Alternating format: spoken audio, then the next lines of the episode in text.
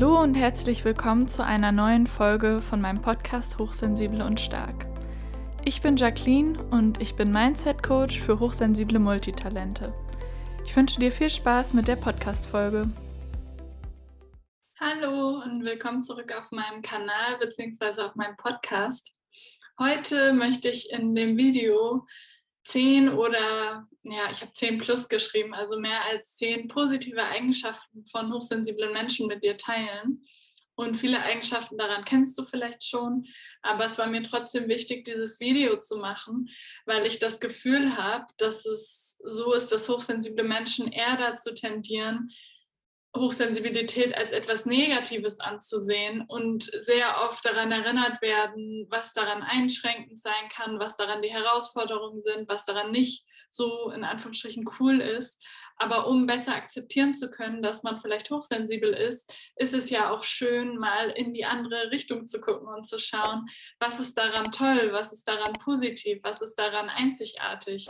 Ähm, genau, also wenn dich das interessiert, dann bleib gerne dran. Wenn du dich fragst, was überhaupt Hochsensibilität ist, dann ähm, verlinke ich nochmal gerne ein anderes Video in der Infobox. Ähm, aber ansonsten möchte ich jetzt natürlich direkt loslegen. Die erste Sache ist, dass ich es total schön finde, ähm, dass diese Feinfühligkeit sich auf unterschiedliche Bereiche überträgt. Zum Beispiel auf die Stimmung, auf die Zukunft oder auch auf bestimmte Räume oder eine Atmosphäre. Und warum finde ich das positiv? Viele hochsensible Menschen haben dadurch auch die Fähigkeit, gut eine Gruppendynamik ähm, zu begleiten oder vielleicht ein ähm, ja, ein tolles Raumklima zu kreieren, ob das jetzt mit Deko ist oder mit Essen oder ähm, einfach mit allem, was dazugehört, um ein schönes Erlebnis zu kreieren für viele Menschen. Es gibt auch viele hochsensible Menschen, die musikalisch sind oder die äh, Musik total wertschätzen und das finde ich auch total schön. Und generell ist es auch so, dass viele hochsensible Menschen dazu tendieren, sehr wertschätzend zu sein, auch für andere Kunstarten, sage ich jetzt mal in Anführungsstrichen. Also ob es äh, Musik ist oder Bilder oder andere kreative Tätigkeiten. Mm, und ein anderer Aspekt ist, dass viele Hochsensible auch selbst recht kreativ sind.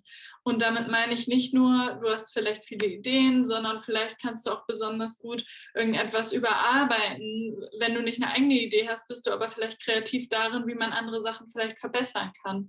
Oder du ähm, ja, Kreativität äh, ist meiner Meinung nach nicht nur so eine bestimmte Sache, die man macht, zum Beispiel Bilder malen oder Bücher schreiben, sondern drückt sich ja in ganz vielen verschiedenen Formen aus.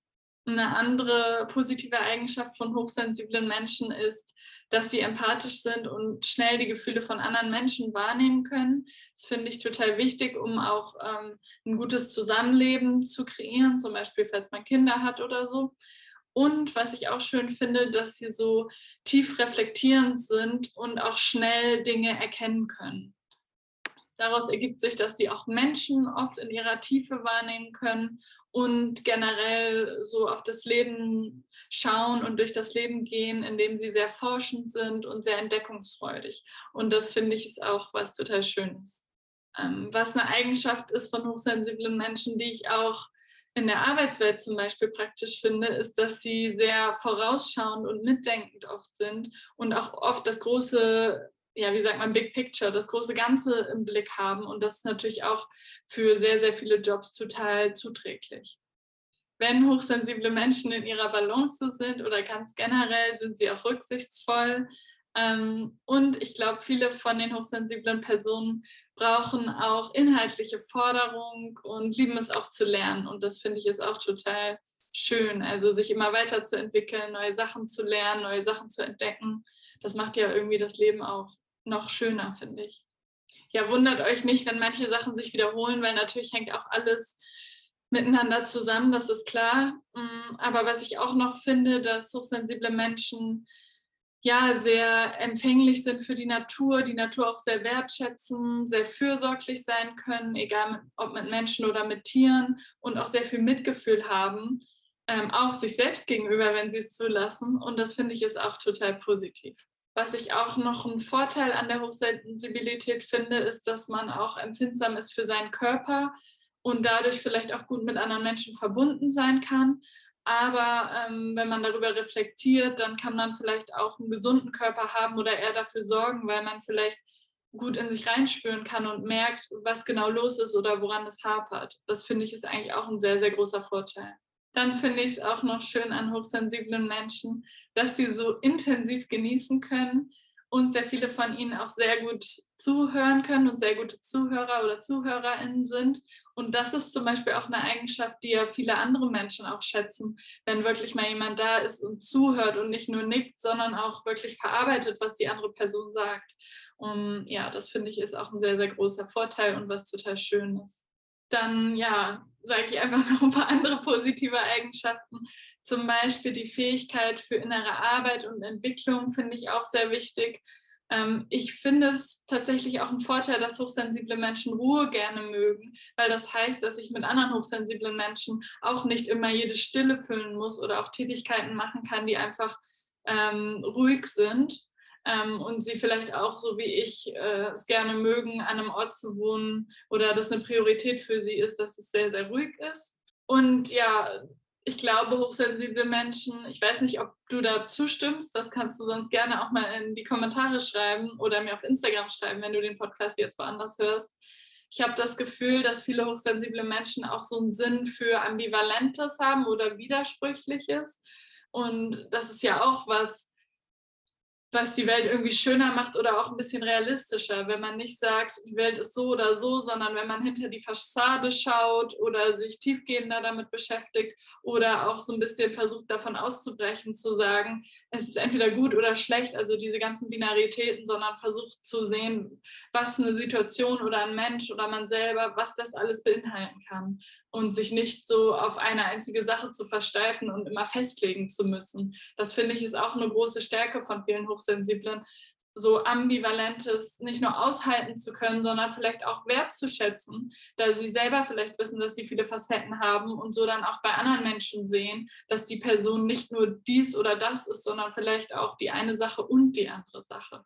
Genau, ich glaube, viele Hochsensible sind auch so, dass sie Sachen sehr bewusst machen, wenn sie in Balance sind ähm, und viel reflektieren und können aber auch, wenn sie neue Sachen anfangen ähm, oder Feuer und Flamme für irgendwas sind, total mitreißend und begeisternd sein, auch vielleicht auf eine stille Art und Weise. Und das finde ich auch total schön. Ähm, und ein weiterer Vorteil ist, glaube ich, wenn hochsensible Menschen, ähm, falls das dein Ding ist, dann ist es okay, wenn nicht, natürlich auch. Aber ich glaube, für die, die es gerne mögen, ist so eine Spiritualität, vielleicht auch eine praktische Spiritualität, total hilfreich fürs Leben und ist auch, glaube ich, eine gute Ergänzung oder kann hochsensiblen Menschen gut tun, ähm, sich damit zu beschäftigen. Und das ist, glaube ich, dann auch ein großer Vorteil, den man hat.